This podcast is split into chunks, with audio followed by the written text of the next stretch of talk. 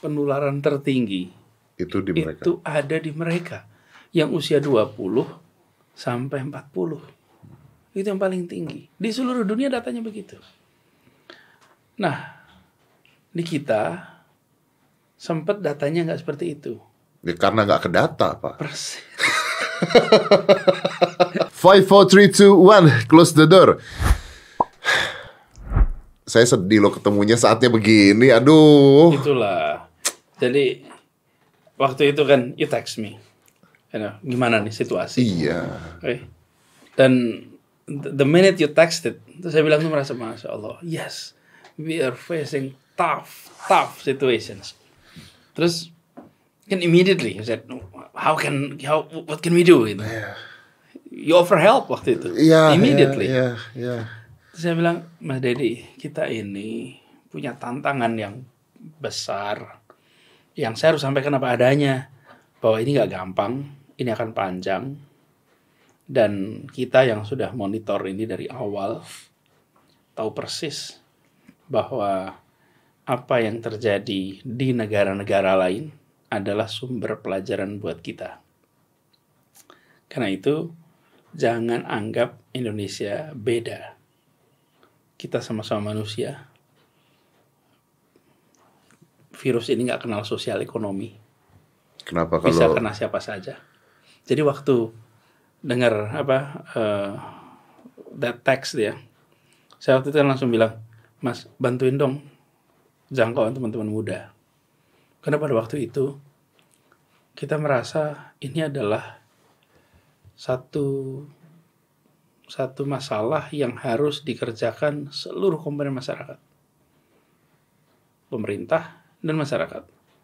Dan teman-teman muda harus sadar bahwa tingkat penularan tertinggi itu di mereka? itu ada di mereka yang usia 20 sampai 40. Itu yang paling tinggi. Di seluruh dunia datanya begitu. Nah, di kita sempat datanya nggak seperti itu. Ya, karena nggak ke data, Pak. Persis. Persis. jadi, jadi w- di mana-mana anak muda yang paling banyak pergi-pergi, paling banyak interaksi, anak muda yang paling banyak tertular. Iya. Mungkin karena mereka berpikir bahwa mereka itu kalau kena juga ya paling pusing-pusing doang, tidak akan meninggal seperti orang tua. Mungkin mereka berpikirnya seperti itu. Ya, Itu. Jadi mereka tidak merasa bertanggung jawab. Tapi Pak, ini bukan nakutin. Saya punya eh, ada ada orang saya tahu saya kenal.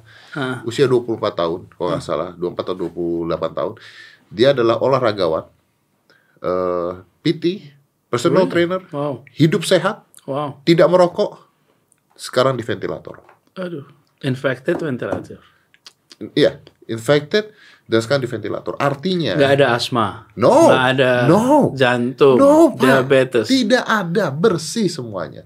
Artinya, saya kemarin saya kemarin eh, kemarin ketika saya bikin podcast saya mengatakan bahwa oke, ini akan kena yang tua, kena yang begini begini begini begini. Tapi begitu ada beberapa orang yang saya tahu kena seperti itu, I I saya men- akhirnya ber- agak berubah pikiran bahwa sometimes kita nggak tahu juga. Ada mungkin yang mereka nggak tahu Iya, betul, dan mereka kena gitu betul. dan mereka kena dan sekarang di ventilator jadi bukan artinya lu oh muda terus nggak akan kena terus oh bebas ngapain dan Ya. sebagainya no I have a proof someone 28 years old sehat olahragawan sekarang di ventilator Sad story. Very sad. Ini ya, Bunda di kita ini monitor ini sejak Januari. Sejak Januari kita kerjakan. Senyap supaya tidak bikin panik orang. Monitoring apa yang terjadi di sana. Kenapa kita di Jakarta kok melakukan ini semua? Jakarta itu adalah gerbangnya Indonesia bagi dunia internasional. Karena itu, kalau Jakarta tidak monitoring ini, tidak melakukan persiapan, habis Indonesianya satu habis Indonesianya dan how am I supposed to defend our policy kepada anak-anak saya nanti yang mereka akan tanya, Iya. ayah apa yang dikerjakan tuh Iya. di periode itu? Nggak bisa. tapi bukannya anda disalahin malah Pak Ya di awal-awal begitu. Ya kan? Di awal-awal semua bilang Anies nakut-nakutin, Anies memberikan membuat masyarakat menjadi khawatir. Sekarang bagaimana tidak khawatir? Ini nih angka di sini nih Mas Dedi ya. Waktu saya tulis ini 157 kasus. Itu hari Rabu minggu lalu Minggu lalu 157 kasus ya. di Jakarta. Oke, saat ini Hari ini angkanya udah jadi jadi dalam waktu satu minggu kita ngeliat berapa? 495. Wush, 157 hari Rabu lalu, hari ini 495. three times. bro. Ya, dan ketika tiga minggu lalu kita ngomong soal ini, bahwa kalau kita relax, angkanya akan lompat luar biasa. Kan itu kita nggak boleh relax. Jadi kita ini ya, ada di, di awal tanggal 7 Januari, itu kita sudah bisa. Jadi kita saya ba- bagi tiga fase. Fase pertama, pada waktu itu kita langsung menjangkau pelayanan-pelayanan kesehatan di Jakarta. Jakarta ini ada 190 rumah sakit. Ada klinik, kalau mau klinik soalnya jauh lebih banyak lagi. Kita, waktu itu namanya masih pneumonia Wuhan. Belum ada yang nyebut COVID, Corona belum ada. Waktu itu namanya pneumonia Wuhan. Apa yang dilakukan? Beritahu kepada semua rumah sakit, ancaman pneumonia Wuhan, ini indikasinya orang-orang yang punya potensi itu seperti apa? Orang baru berpergian di luar negeri. Ada tuh kriterianya semuanya. Yang kemudian kita sekarang kenal namanya orang dalam Ah, pemantauan. Pemantauan, iya. Oke. Itu awal Januari kita kerjain.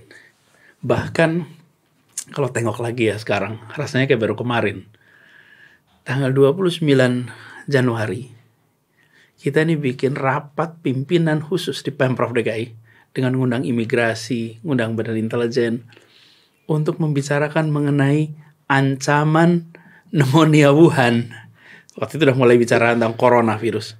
Artinya untuk Jakarta. menafsirkan akan seperti apa? Untuk kita menjaga Waspada waktu itu bat- batas-batas kita. batasnya. Kenapa kok undangnya imigrasi? Ya, Saya waktu itu ingin tahu siapa saja yang datang dari Tiongkok di Jakarta. oke. Saya ingin tahu mereka tinggal di mana, alamatnya di mana, tinggal sama siapa. Karena mereka adalah orang yang kita harus pantau. Ya. Kini mau jagain Jakarta ini. Supaya mereka, kalaupun masuk, periksa. Datanya nggak ada. Saya saya kayaknya ingat banget Pak Anies tuh nggak pernah ngomong di media tentang hal tersebut Nggak sama sekali. Juga nggak pernah ngomong bercanda tentang virus ini kalau nggak salah. Nggak pernah, nggak pernah. Sama sekali. Ini, ini tuh sangat serius. Kita nggak pernah ngomong di media. Sampai kemudian kita pantau nih. Saya pantau terus. Tiap dua hari sekali dapat data. Berapa jumlah orang dalam pantau pemantauan. Berapa pasien dalam pengawasan. Datanya makin hari makin naik, makin naik, makin naik, makin naik.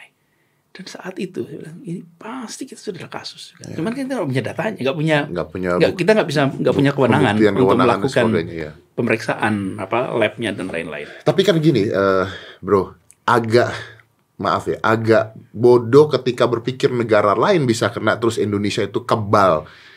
Itu kan sudah tidak masuk akal. Saya sempat ngomong juga, gue sempat ngomong di podcast gue, ini udah nggak masuk akal kita dibilang kebal, dan udah nggak masuk akal ketika dicanda-candain, oh, maksudnya oh kita kebal lah, kita berdoa hilang lah dan sebagainya. This is not a jokes anymore. Why people make it as a jokes? Ya. Why why important people making this as a jokes? Because this is not a jokes.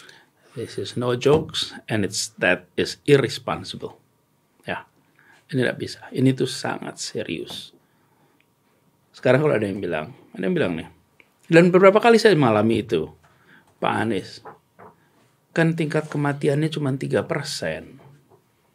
Lebih rendah daripada cancer. Kematian cancer lebih tinggi. Kematian jantung lebih tinggi. Bahkan kematian flu biasa Iya. prosentasenya lebih tinggi. Ada bahkan yang bilang begini, kecelakaan lalu lintas itu persentase kematiannya lebih tinggi. Ya. Ini jawaban saya, ini bukan soal penyakitnya, ini soal penyebarannya. Banyak orang terlalu lama membicarakan soal penyakitnya. Oke, ketika ada 100 orang, lalu tiga meninggal, 97 itu sehat, maka dibilang case fatality rate-nya 3 3%. Kalau kejadian-kejadian penyakit-penyakit itu tidak bersamaan. Problem dari sini adalah karena di penyebarannya. ketika terjadi bersamaan asalnya ratusan jadi ribuan, jadi belasan ribu, jadi puluhan ribu. Maka sistem pelayanan kesehatan kita tidak sanggup untuk menangani jumlah tempat tidur terbatas, jumlah kamar terbatas, jumlah rumah sakit terbatas, jumlah dokter terbatas, jumlah perawat terbatas. Jadi, bukan soal case fatality rate-nya cuma 3%, tapi kejadiannya bersamaan dalam jumlah yang luar biasa banyak. Dan kita tidak memiliki media untuk menampung hal tersebut. Jelas tidak Artinya nggak jadi tiga persen lagi. Tidak jadi tiga persen lagi karena tidak tertangani. Oke, kalau eh, jadi gini, ada ambang batas di mana sistem pelayanan kesehatan kita bisa melayani. Oke, ketika jumlah pasien itu meningkat Secara mendadak nih secara kita bicara mendadak. ya. Oke. Sebutlah supaya gampang hitungnya ya. Sebutlah misalnya gini, di Jakarta kapasitasnya misalnya nih untuk untuk perhitungan sederhana 1000. Oke. Maka ketika kasusnya ada 50 60 tertangani. Ya, Naik 500 masih tertangani. Ya. Begitu dia menjadi 1000 udah mulai padat tuh. Ya. Semua dokter udah pasti setengah mati. Naik lagi jadi 2000, 3000, udah. Sistem yang kita miliki nggak akan bisa dan ini dialami bukan hanya di Indonesia, seluruh dunia. Seluruh dunia. Dan bukannya kita juga udah belajar dari BPJS aja kita pusing kan? iya betul. Iya kan? BPJS kita pusing, tambah ini pula. Tambah ini pula betul. Ini ya kalau kita lihat apa yang terjadi di seluruh dunia bahwa sistem pelayanan kesehatan itu tidak tidak didesain untuk melayani epidemik apalagi pandemik. Tidak ada. Ya memang memang nggak siap. Kalau siap kan udah dari kemarin-kemarin kita beres. Mungkin ada satu negara seperti Singapura. Singapura sesudah pengalaman SARS kemarin, Iya, dia melakukan reorganisasi. iya betul. Sampai rumah sakitnya pun sudah disiapkan. siapkan. Dia belajar dari kasus SARS. Jadi dia bangun pemerintahnya membangun ICU ICU Iya, iya. di rumah sakit swasta. Saya baca itu betul. Lalu mereka mengatakan di dalam kondisi emergency semua ICU itu dikontrol oleh pemerintah, Betul. diambil alih. Betul. Dalam kondisi normal Anda silakan pakai. Sehingga ketika muncul situasi seperti sekarang, mereka cukup punya banyak ICU. Nah, kita tidak. Karena itu, mengetahui ini, apa yang harus kita kerjakan? Menahan penyebaran Iya. Supaya jumlah tadi kalau tadi sebutlah untuk untuk diskusi itu sebutnya seribu, jangan sampai meningkat terlalu banyak kasus sehingga melampaui kapasitas. Ini artinya satu, kalau ada kasus ungkapkan secara transparan. Oke, dari awal ya, transparan. Si A kena, maka A-nya diberitahu. Supaya dia bisa beritahu tetangganya, keluarganya, koleganya. Sehingga kelompok itu bisa langsung diisolir. Merekanya melakukan yang dikenal sekarang self quarantine ini, karantina diri, Pribadi, ya, ya. karantina pribadi. Supaya dia bisa melewatkan masa di mana virus itu tumbuh dan virus itu nanti mati selesai, maka circle itu putus. Ya, jadi artinya menyetop uh, penyebaran dari circle itu. Betul. Tapi bukannya Pak Anies sendiri pernah mengatakan jumlah korban segini? Pada saat itu saya lupa. Sedangkan eh, Dokter Terawan mengatakan masih negatif. Iya. Iya. Iya. Waktu itu kalau nggak salah satu Maret. Ya, 1 Maret. Satu Maret. Udah nggak bisa ditahan tuh.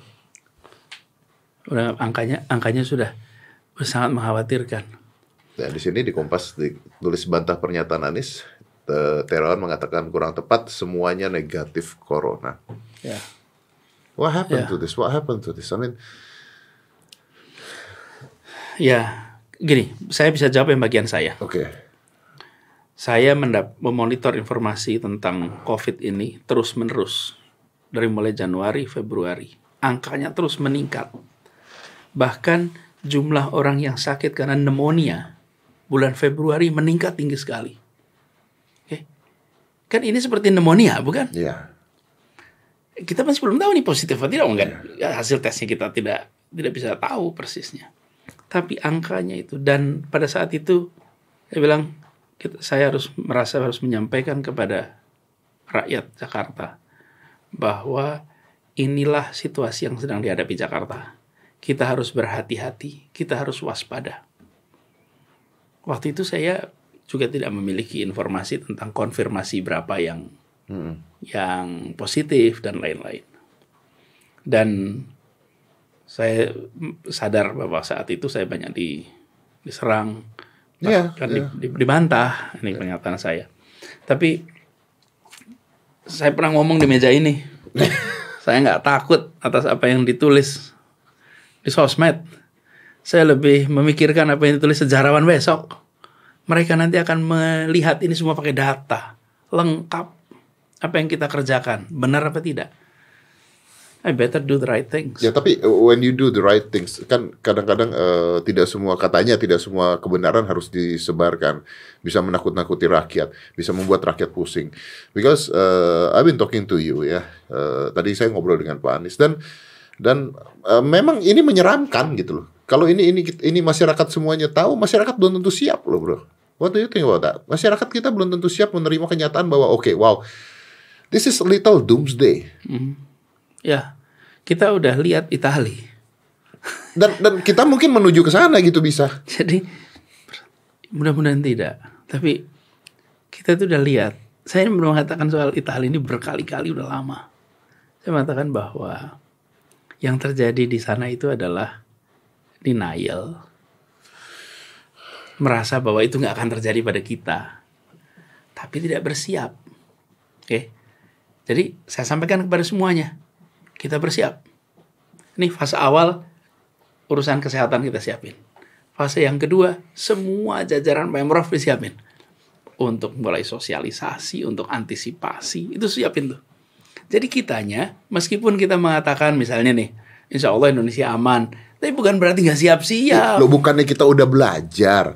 Kan Cina udah kejadian lama. Ya. Kan kita bukan super ras yang beda dengan mereka gitu. Maksudnya kan itu sudah belajar. Kita harusnya tahu dong apa yang akan terjadi. Cina ke Indonesia dekat kan ceritanya.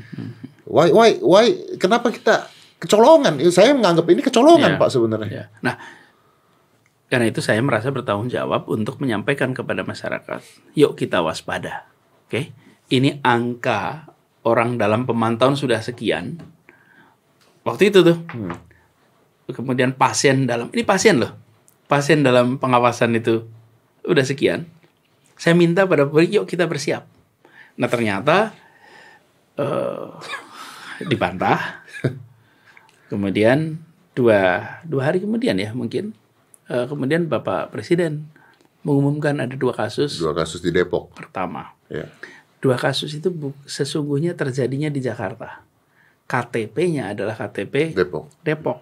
Tapi interaksinya terjadinya di Jakarta. Dan itu adalah case yang sudah dipantau oleh kita semua. Jadi waktu itu masih pakai nomor. Pasien nomor satu, nomor dua, nomor tiga, nomor empat terus gitu. Saya ini hampir tiap hari terima urutannya itu. Panjang. Kita mo- monitoring tuh pasien nomor sekian, pasien dan dan waktu itu masih bisa dibikin peta. Siapa ketemu siapa di mana, masih ada urutannya. Di situ kita sudah sangat khawatir. Nah, karena itu kita merasa perlu mengingatkan kepada masyarakat bahwa kita harus siap. Apakah kita akan mirip seperti negara lain kita belum tahu. Ya. Tapi kalau lihat selama perjalanan dari mulai tanggal 2 ketika diumumkan sampai dengan sekarang tanggal 20 apa nih? 26 26. 26 sudah jadi Jakarta saja 485 Itu yang itu yang kelihatan loh Pak. itu yang kelihatan. Persis. 495 sorry itu di Jakarta. Maka ini kalau lihatnya nasional kalau nasional sekarang udah 893 coba bayangkan dari dua menjadi 893 kasus di 27 provinsi Oke. Oke. Oke. Artinya sekarang kita harus bekerja ekstra. Ini tidak bisa dikerjakan pemerintah saja. Karena menularnya itu kan bukan antar pegawai pemerintah kan. Menular itu kan antar semua masyarakat. Apa yang harus kita kerjakan? Jelas dari pengalaman seluruh dunia. Maksudnya satu mengurangi mobilitas. Mengurangi mobilitas itu dua pilihannya. Oke. Negara memaksa untuk mengurangi mobilitas Atau kesadaran atau diri sendiri. kesadaran mengurangi mobilitas. Ya. Itu rute yang dikerjakan di banyak negara. Mengurangi mobilitas. Tinggal di rumah, apa sih fungsinya? Supaya tidak ada interaksi. Hmm. Dengan tidak ada interaksi, maka virus itu tidak berpindah dan tidak tumbuh. Karena mereka yang punya, kalau merasa sehat, maka dia akan jalanin itu. Oke, bagi yang sakit, maka dia isolasi di rumah sakit. Nanti saya jelasin sendiri yang sakit itu. Jadi rute pertama adalah mengurangi mobilitas. Orang ada yang menyebutnya dengan lockdown. Sebetulnya itu ada stage-nya. Hmm. Kita ini belum lockdown kan? Belum, belum. Dan ada fasenya. Ada namanya limiting crowd. Limiting Oke. crowd. Ya. Kemudian limited mobility. Itu yang kemudian mulai kita That's membatasi. what we're doing saat ini. Sekarang ini kita di Jakarta ini limited mobility. Oke. Kemudian ada yang berikutnya namanya near zero mobility. How to do near zero mobility? Near zero mobility itu artinya perjalanan antar kota misalnya dibatasin. Kemudian kegiatan antar negara dikurangi. Lalu toko-toko yang buka hanya yang kebutuhan Eh, pokok primer. Ya. primer, biasanya essential goods biasanya sebutnya. Nah, tapi ada satu lagi namanya zero mobility. Ini yang lockdown ini. Zero mobility. Nah, inilah rute kalau dikerjakannya adalah membatasi mobilitas. Jadi nggak kemudian segalanya harus lockdown. Tidak, sebetulnya ada ada ada batas. ada ada ada, Ada stage-nya. stage-nya untuk itu. Nah, lalu rute yang berikutnya, ada yang kedua nih pilihannya, adalah melakukan massive testing. Dan mas, begitu bicara massive testing, maka testing yang paling akurat adalah yang menggunakan swab dan dicek kandungan virusnya di pusatnya, Bukan rapid test kan? bukan rapid Bukan. test. Rapid test itu potensi ne- false negative atau Iya, negative false-nya itu tinggi. Dia lihat autoimunnya ada apa tidak. Persis. Eh, kalau nggak salah sekuler dan kalau nggak salah Malaysia malah melarang adanya rapid test. Ya, jadi kalau rapid test ini yang dites adalah memang betul kita menguji apakah sudah ada imun, Betul. apa udah ada antibody. Ya, tapi kalau dia asimptomatis, tetap aja jalan-jalan nyebar-nyebarin penyakit. Ya, itu bahayanya. Jadi bahayanya adalah begini. Kalau dia dites negatif, ya, dites negatif, maka prosentase benarnya itu ada potensi meleset 30-an persen. Ya. Artinya dia asimptomatis ya. Dia Asimptomatis. dapat tapi tidak merasakan apa pun pada saat itu. Kalau disebut positif, maka 70% benar. Oke. Oke, tapi ada 30% nih nggak nggak meleset nih. Karena begini, dicek antibody, ada yang ada di badannya. Sekarang, bila seseorang sudah dapat virusnya, tapi belum menimbulkan reaksi di badan, maka ketika dicek belum ada antibodinya. Iya, antibodinya kuat. Nah, karena itu biasanya kalau tes begini, maka dilakukan di hari ke-8. Sekali testing, kemudian nanti setelah 8 negatif, maka setelah 8 hari dites lagi. Kalau itu negatif juga, artinya bisa dikonfirmasi. Tapi sesungguhnya yang paling akurat, gold standards, adalah swab. Ya, tapi kita bisa nggak ngelakuin mass test? Oke, nanti saya cerita ini soal lakuin mass test ini ya. Jadi rutenya gitu, satu testing. Apa sih fungsinya testing itu? Kan terus kenapa kalau testing? Begini fungsinya. Fungsinya itu adalah kita ini balapan sama virus. Iya, betul. Jadi yang ini bukan semata-mata soal penyakitnya. Ini adalah perang menghentikan penyebaran. Ya karena begini, sorry saya potong Pak Anies. Karena gini, penyakitnya sendiri nggak bisa diperangi, obatnya belum ada kok. Enggak ada. Dan- Senjatanya belum ada kita kan? Iya, dan virus itu pakai apa meranginnya? Iya. Artinya you limiting eh, bagaimana virus itu bekerja dan nyebar ke mana-mana itu yang anda lakukan kan sebenarnya persis. kan? Yang kita kerjakan itu dan ada sebagian berjenis-jenis masalah begini yang tidak bisa keluar vaksinnya. Jadi kalau orang bilang oh nanti ketemu vaksin. Coba seperti contoh, dengue sampai sekarang belum ketemu vaksinnya. Iya. Demam berdarah tuh. Oke, jadi dan ini jenis virus yang komplikasinya sekompleks itu. Saya terusin gini. Jadi kalau kita punya dua rute nih, satu adalah limiting mobility, yang kedua adalah testing, masif testing nih. Kalau kita mengerjakan itu, apa sih balapan? Begitu kita tahu siapa positif, oke, maka kita langsung bisa ngetes yang ada di sekitarnya. Langsung di mereka isolasi. Ketemu lagi isolasi, ketemu lagi isolasi sehingga virus itu nggak nyebar. Jadi kita ini seperti berlomba menghadapi cepat-cepatan. Ini bergerak, bergerak, bergerak. Nah, caranya apa? Testing positif masuk, positif masuk, Oke. positif masuk, Oke. positif masuk. Ya. Kalau ada yang lolos, dia berpotensi nyebarin di tempat lain. Ya. Ya. Karena itu masif testing menjadi penting. Ya. Oke. Sekarang kapasitasnya. Itu sebabnya kita dari awal minta, izinkan kami di Jakarta melakukan tes di laboratorium kita. Supaya kita bisa mengerjakan ini cepat.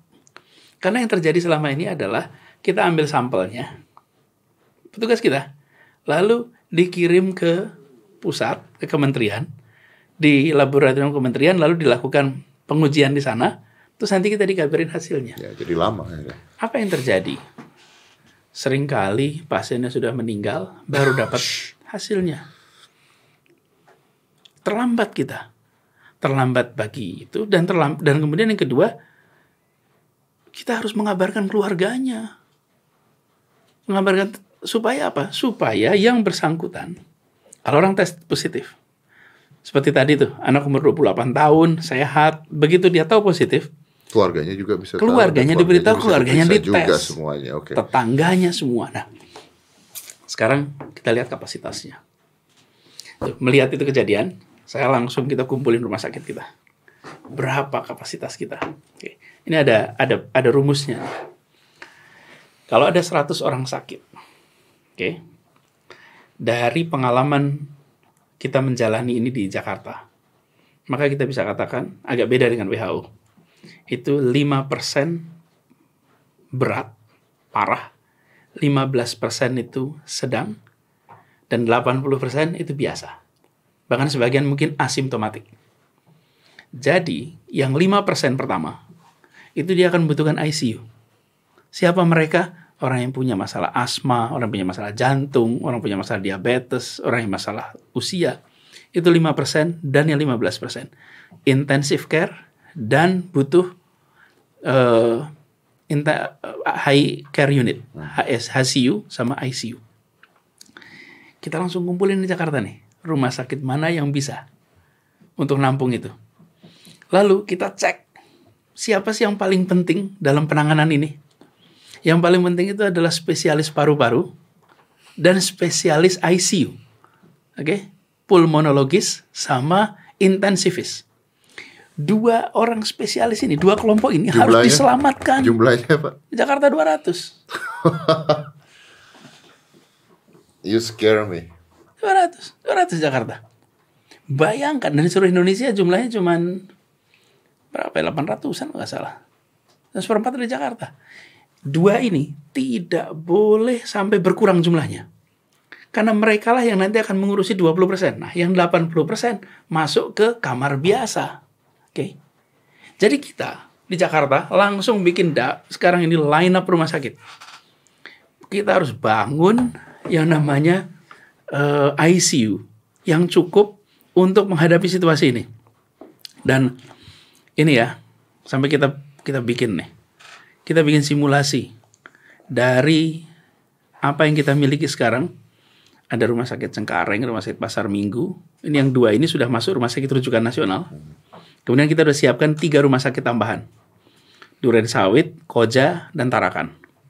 Dari semua yang ada, lima, lima, lima rumah sakit awal ini, kita dapat 172 ICU untuk 20% ini dan 1200 untuk yang reguler. Jadi saya ini lihat kapasitas kita. Kita ini kapasitasnya adalah nampung orang sebanyak 1374. Itu kapasitas kita. Jadi begitu saya lihat angkanya makin naik, makin naik, makin naik, saya tahu persis. Ini warga saya harus saya lindungi. Iya, iya. iya. Nah, kalau kita tidak bergerak cepat sulit. Oke. Lalu kapasitas testing. Pak, tunggu, tunggu, tunggu dulu, Bu. Ini ini sudah dijalankan, Bu? Sudah. Udah. Sudah. Eh, atas kerjasama dengan pemerintah pusat atau sendiri? Ini kerjaan DKI, karena ini kan bagian rumah sakitnya daerah Jakarta. Oke. Uh, dan itu bisa dikerjakan oleh DKI Udah, sendiri ya, udah. tanpa tanpa harus menghubungi ke, ke pemerintah pusat. Ya, kan gini, sekarang ada 8 rumah sakit Ya. yang rujukan. Ya. Ya, pertama RSPI Rumah Sakit Pusat Ya, Infeksi, ya, ya, ya, ya. Sulianti Saroso, kemudian ada Rumah Sakit Persahabatan, Rumah Sakit Fatmawati, ada Rumah Sakit Minto Harjo, Oke. Rumah Sakit Polisi, eh, kemudian ada RSPAD, Ya.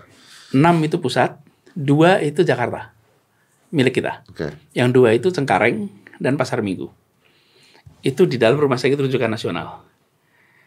Tapi kita tahu persis jumlahnya itu terbatas. Iya itu dia makanya. Jadi kami di Jakarta menyiapkan ICU-nya Oke. untuk tambahan. Oke. Nah, alhamdulillah pemerintah juga menyiapkan Wisma Atlet. Wisma Atlet untuk Oke. eh, menampung itu. Oke. Eh, menampung ini ini kira-kira adalah untuk mereka yang penanganannya yang 80% tadi nih.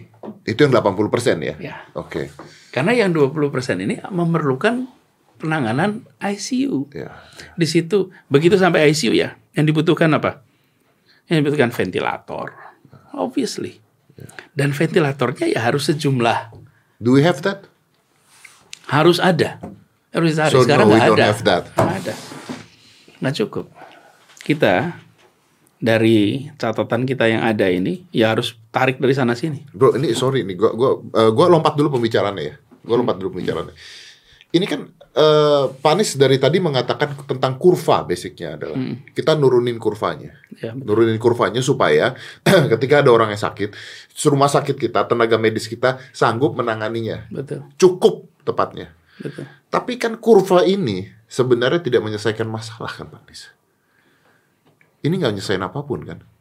Anda, eh, saya nggak nyalain Anda juga karena that's the best you can do. I know that's the best you can do.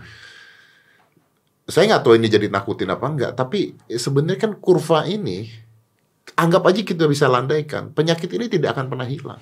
Ya, ya. Kalau penyakit ini tidak akan pernah hilang, artinya walaupun Anda bisa nurunin kurvanya, but this kind of life will be going forever. Ya, ya. Dan dan bahkan mungkin kurvanya pun belum tentu bisa turun kalau kalau Ya. mobilitas tetap jalan terus. Orang tetap jalan terus nih kegiatan. Ya. Perpindahan itu Ya. kan berarti jumlah Ya. yang yang merasakan atau tertular naik terus kan? Ya, Oke. Dan kita melihat sekarang trennya begitu. ya, Naik terus nih angka. Bahkan eh, Jakarta ini punya 190 rumah sakit. Jadi kita dengan 10 juta penduduk ada 190 rumah sakit itu it's truly a blessing in a way untuk populasi Jakarta. Kalau di luar Jakarta jumlah rumah sakitnya nggak sebanyak itu. oke.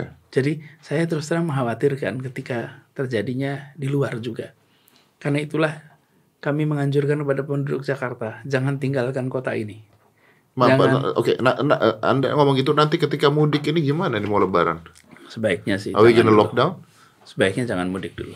Ya, but you cannot say that to people. Mereka akan tetap mudik. Sebaiknya jangan mudik dulu. Kalau sayang sama orang tua di kampung halaman, sayang sama orang tua di kampung halaman, jangan pulang dulu untuk periode ini. Karena bulan depan mulai puasa. Dan saya rasa ini masih belum selesai. Sampai sekitar belum. Oh. Masih perlu waktu. Jadi dengan situasi seperti itu, kita harus sampaikan apa adanya. Bahwa ini kita akan memasuki masa yang menantang. Apa yang sedang terjadi sekarang adalah masalah kesehatan. Oke. Masalah kesehatan ini sudah terbukti di seluruh dunia menghasilkan masalah ekonomi. Udah terbukti. Stock market di mana-mana turun. Currency market menunjukkan nilai tukar di mana-mana volatile. Jadi financial impact-nya sudah mulai muncul. Setelah financial impact nanti akan economic impact-nya akan muncul. Kalau economic impact tidak terkendali akan muncul social problem. Yes. Nah, karena itu penting untuk mengendalikan masalah kesehatan ini supaya tidak menular jadi masalah ekonomi. Itu harus dikendalikan cepat. Nah, kami melihat langkah yang kita harus lakukan, terutama kalau terkaitan Jakarta, adalah menurunkan jumlah tadi, curve-nya itu. Apa sih yang dikerjakan dengan curve itu? Ada dua. Satu adalah menurunkan penularan dengan cara membatasi mobilitas. Karena itulah kenapa kita tutup sekolah. Tutup sekolah ini, bro. Ini pesannya jelas tutup sekolah itu. Apa sih sebabnya kenapa tutup sekolah? Pertama, anak-anak yang terbukti terinfeksi Carrier kan Pak. itu kecil, tapi Carrier, carrier. iya. Dan anak-anak nih kalau ketemu anak kita peluk-peluk pula. Tuh. Anaknya happy, Orang tuanya sakit. kita peluk, kita cium, ya sudahlah, anak ini nularin. Yang kedua, anak itu kalau sekolah, dia diantar. Di Jakarta ada 1,5 juta anak sekolah. Oke. Kalau satu juta anak sekolah itu diantar, sebutlah yang SMA, SMK nggak diantar gitu. Tapi yang SD, SMP diantar misalnya, apa yang terjadi? Maka satu setengah juta plus pengantarnya jumlahnya satu juta berkegiatan setiap hari pagi siang pagi siang itu potensi penularan menjadi tinggi terus yang ketiga sekolah ada tentang anak-anak kalau ini adalah masalah berat kalau ini adalah masalah yang perlu perhatian lalu kita bilang pada semuanya kurangi kegiatan tapi anak-anak tetap sekolah apa yang terjadi so this is not a big deal Iya. school is still open School still open. Let's go somewhere. Let's have fun. Uh, But if school is closed, we can send a strong message to everyone. Something wrong is happening. This is serious. Yeah. This is very serious. Nah, jadi dengan cara makanya sekolah tutup, tempat hiburan tutup, car free day tutup. Itu semua kita lakukan dalam rangka menahan potensi penyebaran. Tapi we need cooperation of everyone.